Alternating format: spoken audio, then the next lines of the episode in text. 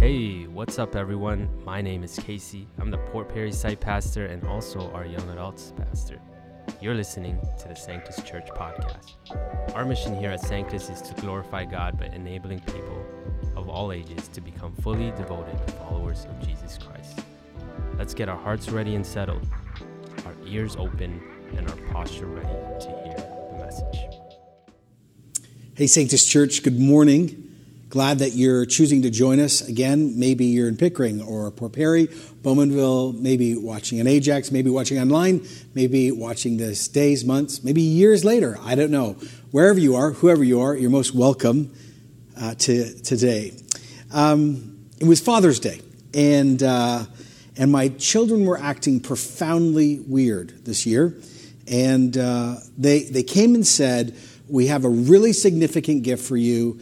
And we're really excited which they had actually never said like that said that before. And i was like okay. And they're like they were acting really weird and nervous and sort of anxious. I was like what's going on? Then my wife came and i could tell that she was off. And so i was like something is really up.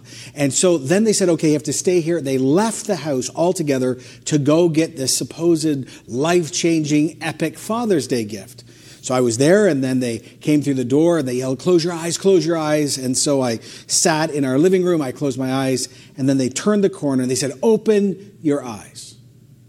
And in their hands was not one, but two kittens, cats. Let me tell you, at that moment, all the love, joy, peace, patience, kindness, goodness, faithfulness, gentleness, and self control oozed out of my body.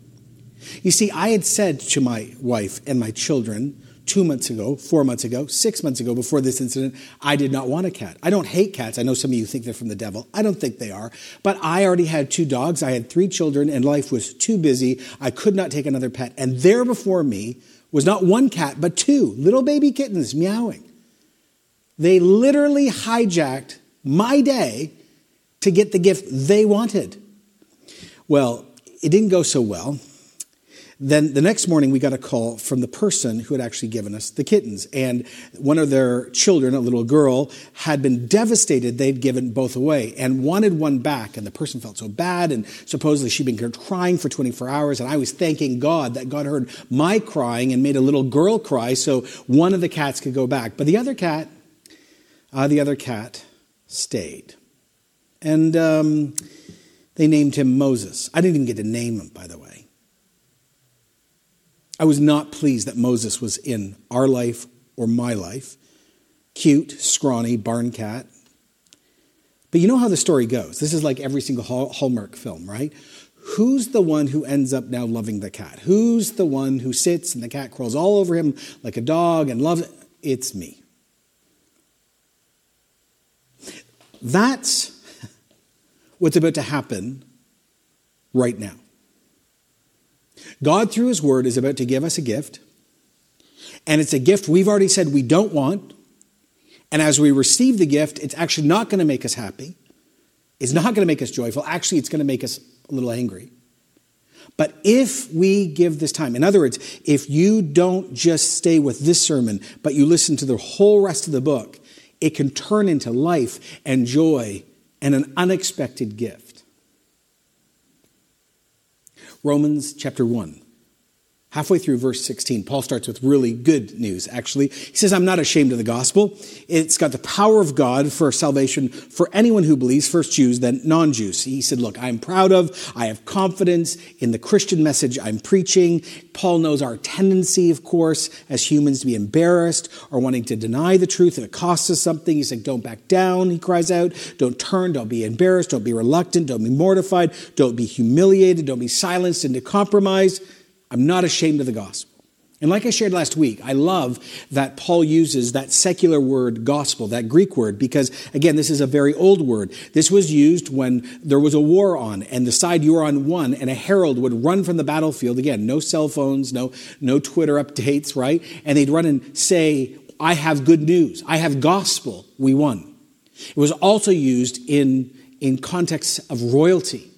When an heir was born to the kingdom, And that's why, of course, Paul and others uh, use the word gospel because it encapsulates Christmas, the King is born, and Easter, victory over death, sin, and the demonic. That's the good news.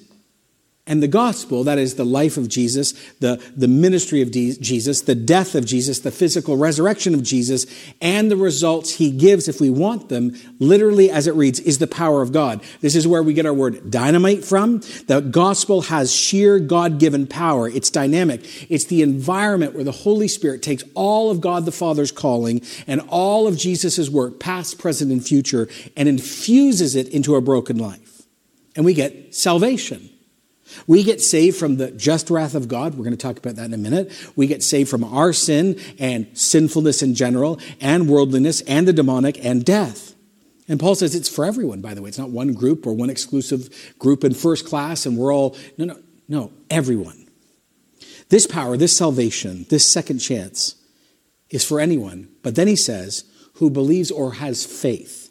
Another wrote, believes carry the, believes, believe carries the basic idea of trusting in or relying upon or having faith in. Salvation, this person writes, is believing in Jesus Christ as Lord and Savior. Salvation comes through giving up one's goodness, one's works, one's knowledge and wisdom, and trusting in the finished perfect work of Jesus.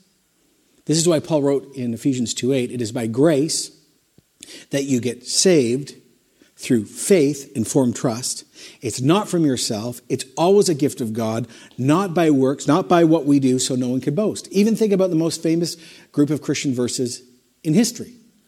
For God so loved the world that he gave his one and only Son, that whoever believes in Jesus will not die but have everlasting life. God did not send Jesus, his son in the world to condemn the world, but to save the world through him. Whoever believes in Jesus is not condemned. Whoever does not believe stands condemned already because they have not believed in the name of God's one and only son. It's always about him, not about us.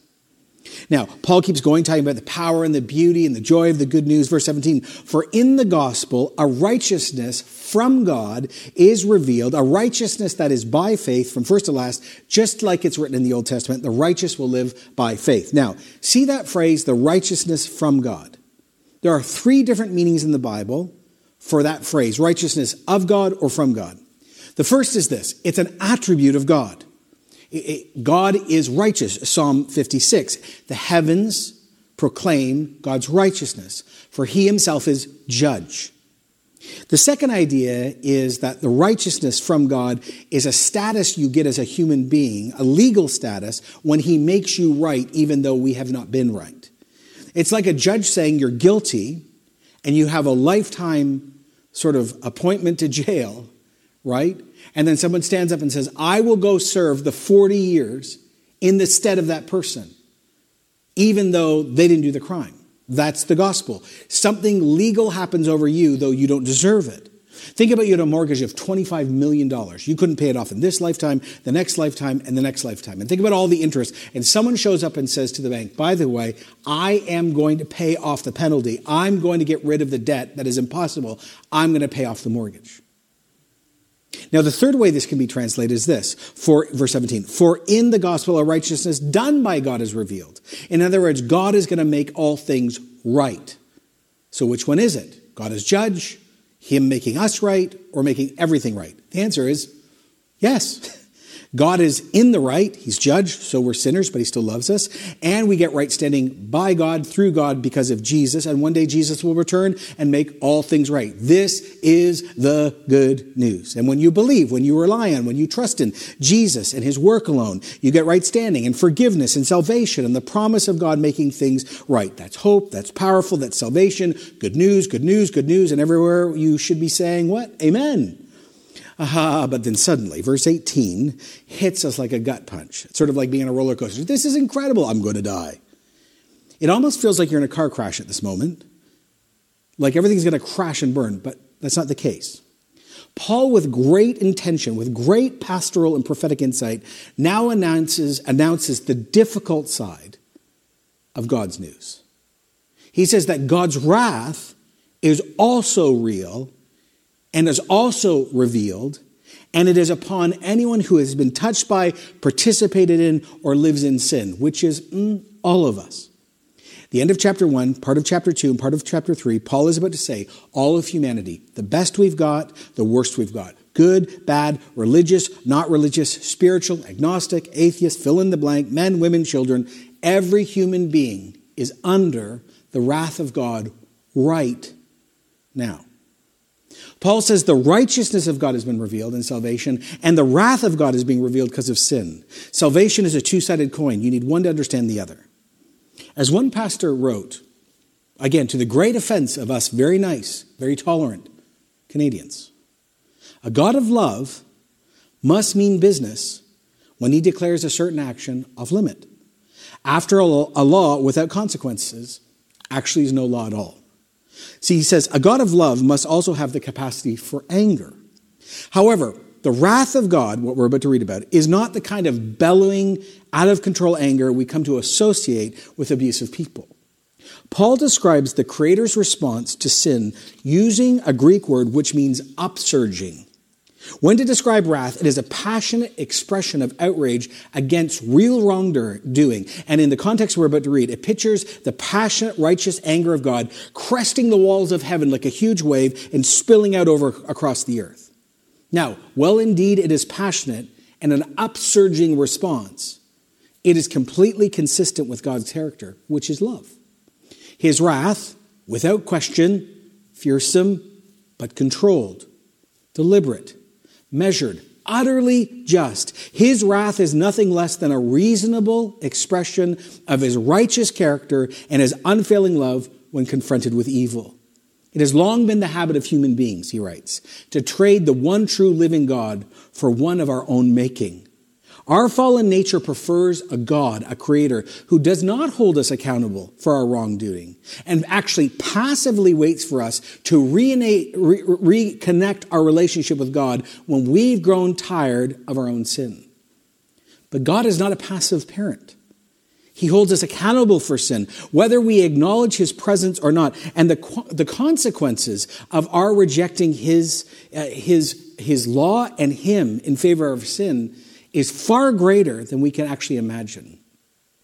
Here's how it reads in Romans 1:18. The wrath of God is being revealed from heaven, cresting over heaven, against all godlessness and wickedness of people who suppress the truth by their wickedness not is going to be revealed, is revealed now.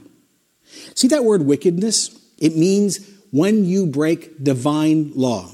Like I shared in our Ten Commandments series, the laws of God reflect God Himself. God did not wake up one day and say, I don't like murder, I don't like lying, I don't like stealing, I don't like coveting. No, no, they stem from Him. They reflect actually His DNA. The Ten Commandments are divine DNA.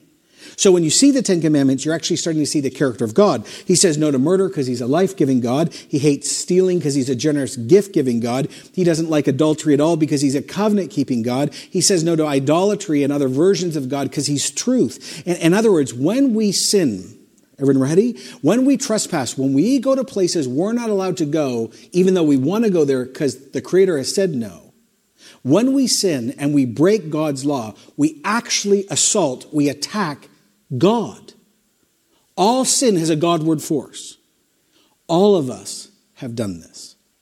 And Paul says, the wrath of God is being revealed against our wickedness, we've all done it, and those who suppress the truth. Okay, this image paints a picture of humanity trying to keep the lid on a container, but what's inside cannot be contained. It's not passive, it's active, it's aggressive, and it's saying, I'm going to do what I want. One person said, This is like a little kid who decides to get his dog to sleep with him at night and his parents have said no. And when he hears his parents coming, he hides the dog in his toy bin and sits in the toy bin. And as the parents are trying to talk to the kid, he's ignoring the thump, thump, thump of the poor dog trying to get out. That's the human experience.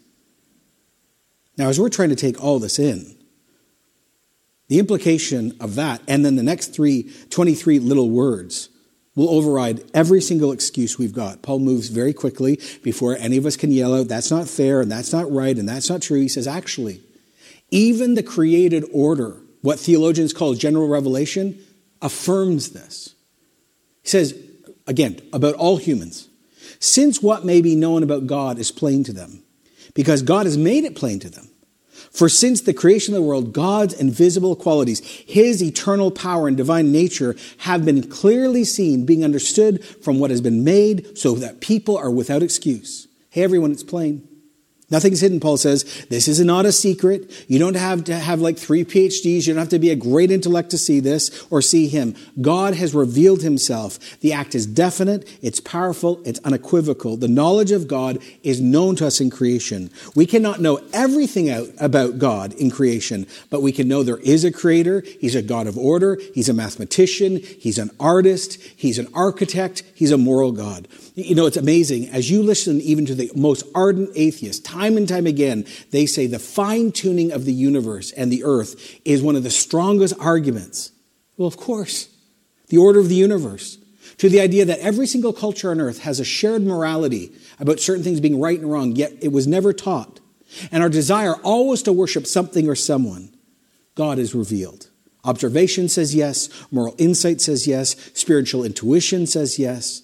I love what uh, Kepler, the founder of modern astronomy, wrote. He's the guy who discovered that, you know, the three planetary laws of motion. He invented this little word we use all the time called, oh, right, satellite. He says the undevout, the unbelieving astronomer is mad. It's why David said in Psalm 19, the heavens declare the glory of God, the skies proclaim the work of his hands. Day after day they pour forth speech, night after night they display knowledge. No one is going to face God and say, You didn't say anything and this is not fair. Paul keeps talking about the fallenness of the world. For although, verse 21, they knew God, they neither glorified him as God nor gave thanks to him, but in their thinking it became futile and their foolish hearts were darkened. We have not done what we were supposed to do as humans, what we were made to do, to know God, to glorify God, to enjoy God, to be in relationship. No, no, our thinking became darkened, our worldviews became dark, we became foolish, we became totally depraved, meaning sin has touched every part of our life. We're not utterly depraved, but totally. It's sort of like the reading of the charges continues. Although humans claim to be wise, they became fools. We have trusted in ourselves Oh, and we think as humans, we're so wise. We're on the right side of history. We're evolving. Look at all the advances we've made. And God says, no, nothing has truly changed. iPhones are not, you're still a fool. Now, what does a fool mean? One said Greek and Hebrew culture took the term fool far more seriously than we do. The Hebrew language uses no less than four terms to qualify the level of foolishness in a person. Each successive term is building on the quality of the last. According to Jewish thinking, the greatest fool, everyone listening, the greatest fool of all is a disobedient person who's the smartest. Sound like our culture? the first meaning is lacking knowledge or practical experience. You're just mentally sluggish, foolish. The second is you're, you're callous. You don't care about the implications of your decisions. The third version, the worst version, is willfully closed to wisdom and being brutish and hurtful to others. But lastly, the person who is willfully rebellious against God is the most foolish. So Paul comes along and says, We're all fallen. Every human being is a fool. And the evidence of our foolishness is, verse 23, we have exchanged the glory of the immortal God for images made to look like mortal men, birds, animals, and reptiles. So instead of worshiping God and instead of being in relationship with our Creator and experiencing love, we've decided that we're going to worship His creation, not the Creator. We love the artwork so much, but we don't give a rip about the artist. And we're saying that that type of obsession over here is good. Did you notice the order? People, and then birds, then animals, then reptiles. This is progressive deterioration. Why? Because this is the exact reversal of the order in Genesis 1. God creates low to high. We worship in the reverse, high to low. And we start by worshiping, oh, right, us, people. And you know what's wild is the worship of people takes so many different forms. Secular humanism. I don't need God. I can save myself by my looks, my education, my progress, my politics, my philosophy, my rights. Human existence is evolving to a better thing. No, it's not. That's idolatry. Oh, by the way, idolatry is also found in this thing called religion, in all of its different forms. I am saved by my religious activities. And those activities which I do make me right. Oh, and then there's the whole group in the middle, uh, spiritual, and I gain, I'm mindful, and I have spiritual power and insight. Do you know what's wild? I've shared this before. Large groups of people tend to be in one or two of these camps and think that the other group is dangerous in the problem with the world. But the wild thing is, none of these things are from God. All of them at their core leave out God and leave us at the center. So again, the most devout, Orthodox, kind, lovely Jew who prayed at the Wailing Wall today, or the most devout, amazing neighbor you've got who's a Muslim, or the Buddhist, or a devout atheist who believes everything in science, or the kindest spiritual person, we're all the same because human activity is at the center. That's the worship of people. I went into my garden this week, which I have not looked at all summer basically because we're still repairing the garage that was destroyed from last year. And when I went into my garden, realizing how much work we had not done, I realized I did not know the difference between what was a plant, a flower, and a weed. I just didn't know. I mean, I knew some things, but most of them I did not. And then I found this beautiful vine and it had all these stunning flowers. Like, wow, this is amazing. And then found out that that vine that had these beautiful flowers was the most dangerous thing in my garden and would choke out every other plant. See, that is the human condition from God's view. We have incredible beauty, but we're still bringing death. And we think the weeds are good and the plants and flowers are bad. We declare weeds great and flowers bad. But we all know something's wrong. You ever tried ripping up a dandelion? You know, so you go and you grab it, right? Everyone knows this. So you grab it, and if you grab it the wrong way, what happens? Well, it basically breaks off, and what remains in the ground? Everyone, what? The roots. See, secular humanism and religion and spirituality, it's all of us saying there's a problem, and oh, I don't know the difference between weeds, or maybe that is a weed, and I grab the weed, but I never take out the root. In other words, it takes a very special tool to actually get to the root. And what's the tool that gets to the roots? Humanism, religion, it's Jesus. Paul says we worship people, then birds, then animals, we worship idols, and of course he ends with reptiles because in Genesis 3, Satan is a snake. All of this leads to demonic encounter. And the farther and farther away we move from God, all sorts of brokenness begins to take place sexual brokenness, mental lostness, and then full spiritual death. Verse 24 Therefore, God gave humans over to the sinful desires of their hearts. As an example, sexual impurity for the degradation of their bodies with one another. They exchanged the truth of God for a lie. They worship and serve created things rather than the Creator who's forever praised. Amen. God gave them over. It's sort of like God said, Well, if you want to go down there, I'm just going to take my protective hands off and, and I'm going to not hold onto the boat anymore, and you're just going to be dragged down the river of your own desires. You want to know why we're all under wrath? We worship and serve created things rather than our Creator. That's sin in a nutshell. Now, Paul goes farther, verse 26. Because of this, God gave humans over to their sexual and shameful lusts. Even women exchange natural relations for unnatural ones in the same way men also abandoned natural relations with women, were inflamed with lust for one another. Men committed indecent acts with other men, received in themselves the due penalty for the perversion.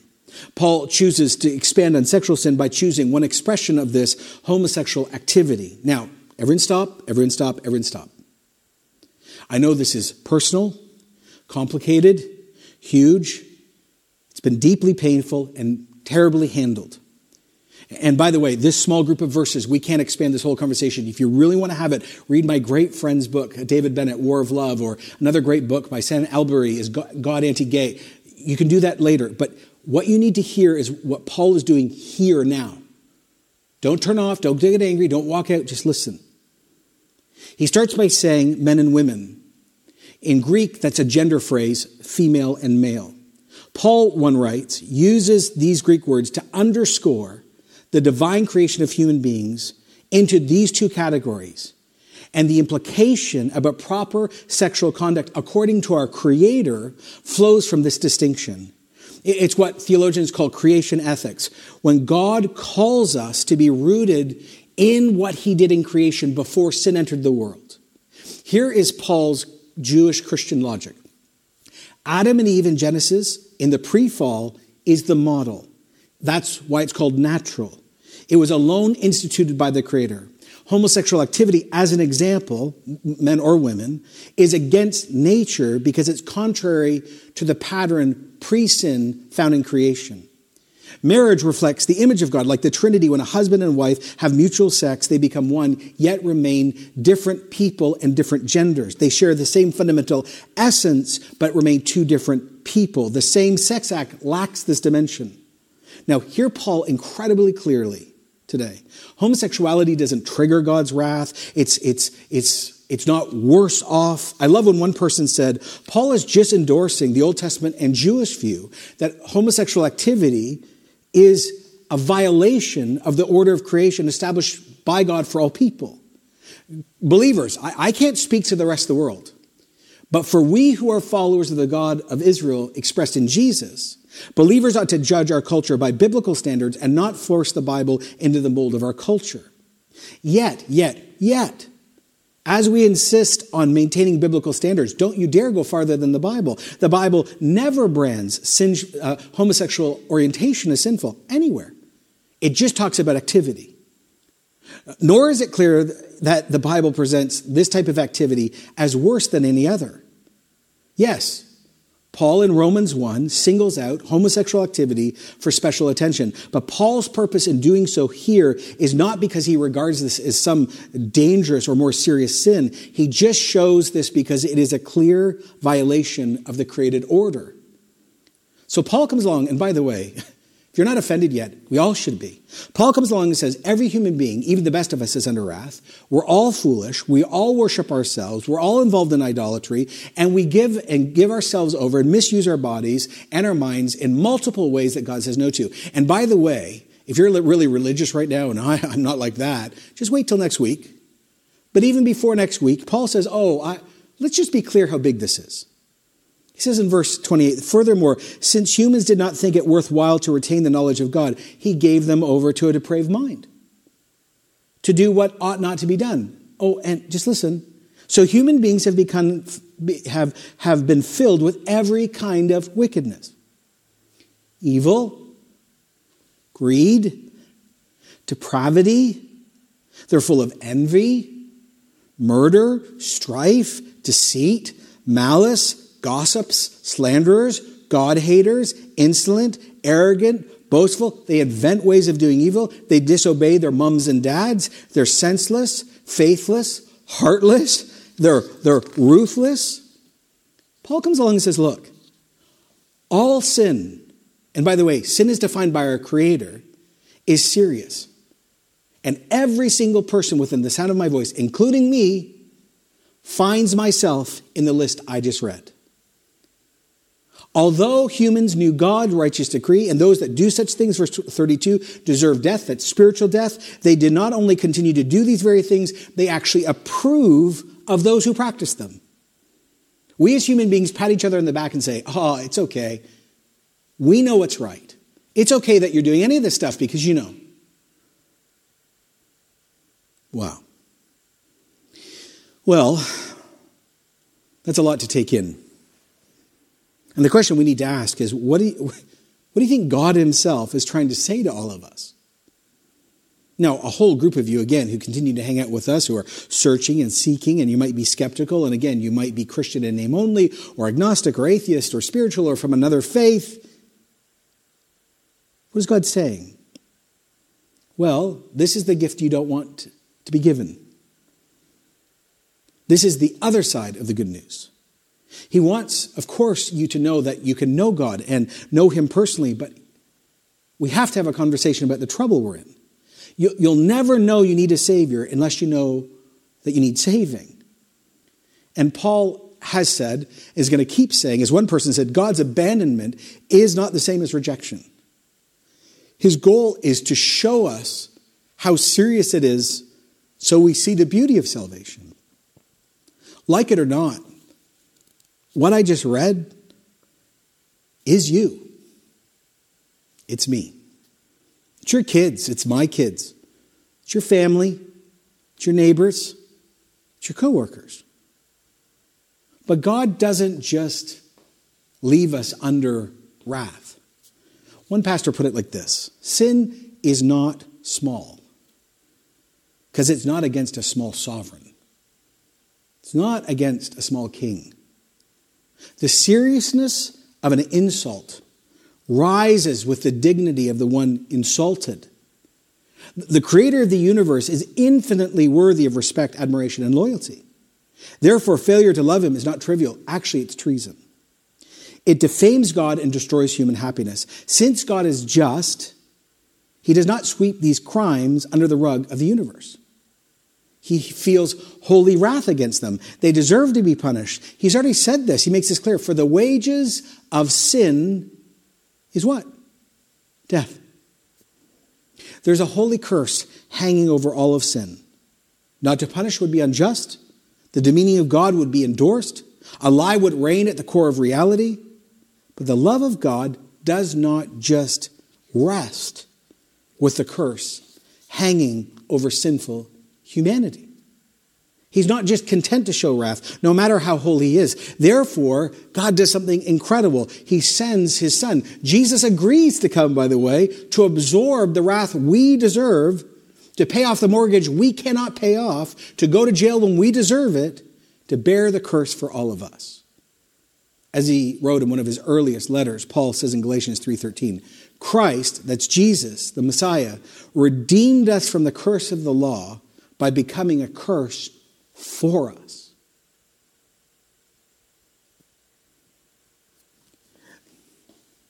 This revelation, use an old word, this teaching, this epiphany, this worldview violates everything we hold dear, dear as kind, nice, tolerant Canadian world citizens. But this is truth. God calls you as a human to admit sin, invites you to believe and trust in Jesus to forgive you, because he wants to give you a new standing and he wants to be your friend and actually even co-worker with him and he wants to be known to you as, as, father and he wants to bring deliverance from lostness from sin from the deserved wrath of god from spiritual ignorance from our own self evil, evil indulgence from the demonic from death from false religion from thinking that we can trust in ourselves to thinking that our rights matter more than our creator's statements. He says he invites you it's in Romans 10, right? Like, for if you confess with your mouth Jesus is Lord, believe in your heart that God raised him from the dead, you will be saved. What do you do with God? What do you do with your Creator? What do you do with this truth telling moment? What do you do with His expression of love? What do you do with everything you hold so dear?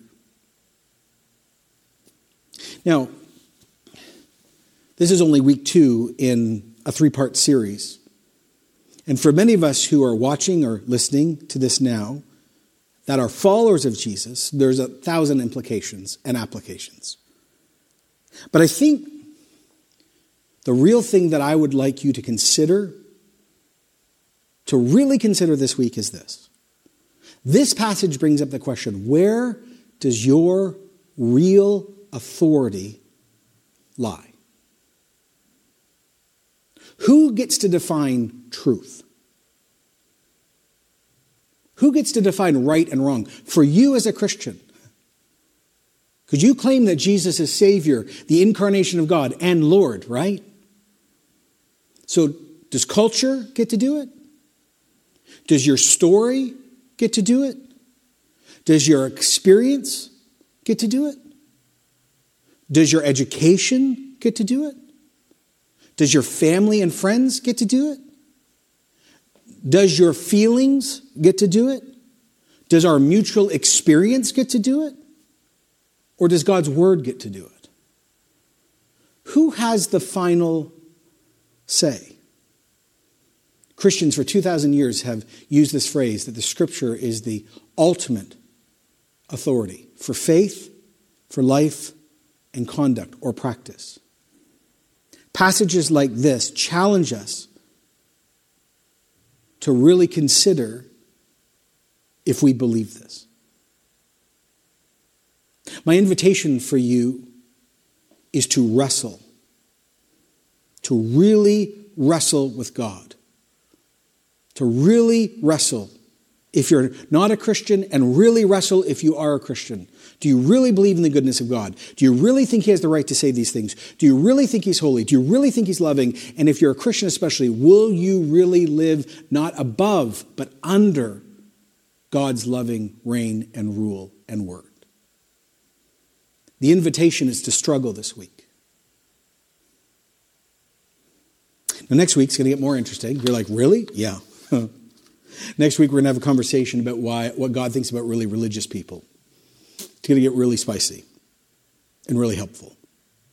But let me just pray a simple prayer. Uh, God, thanks for your Son.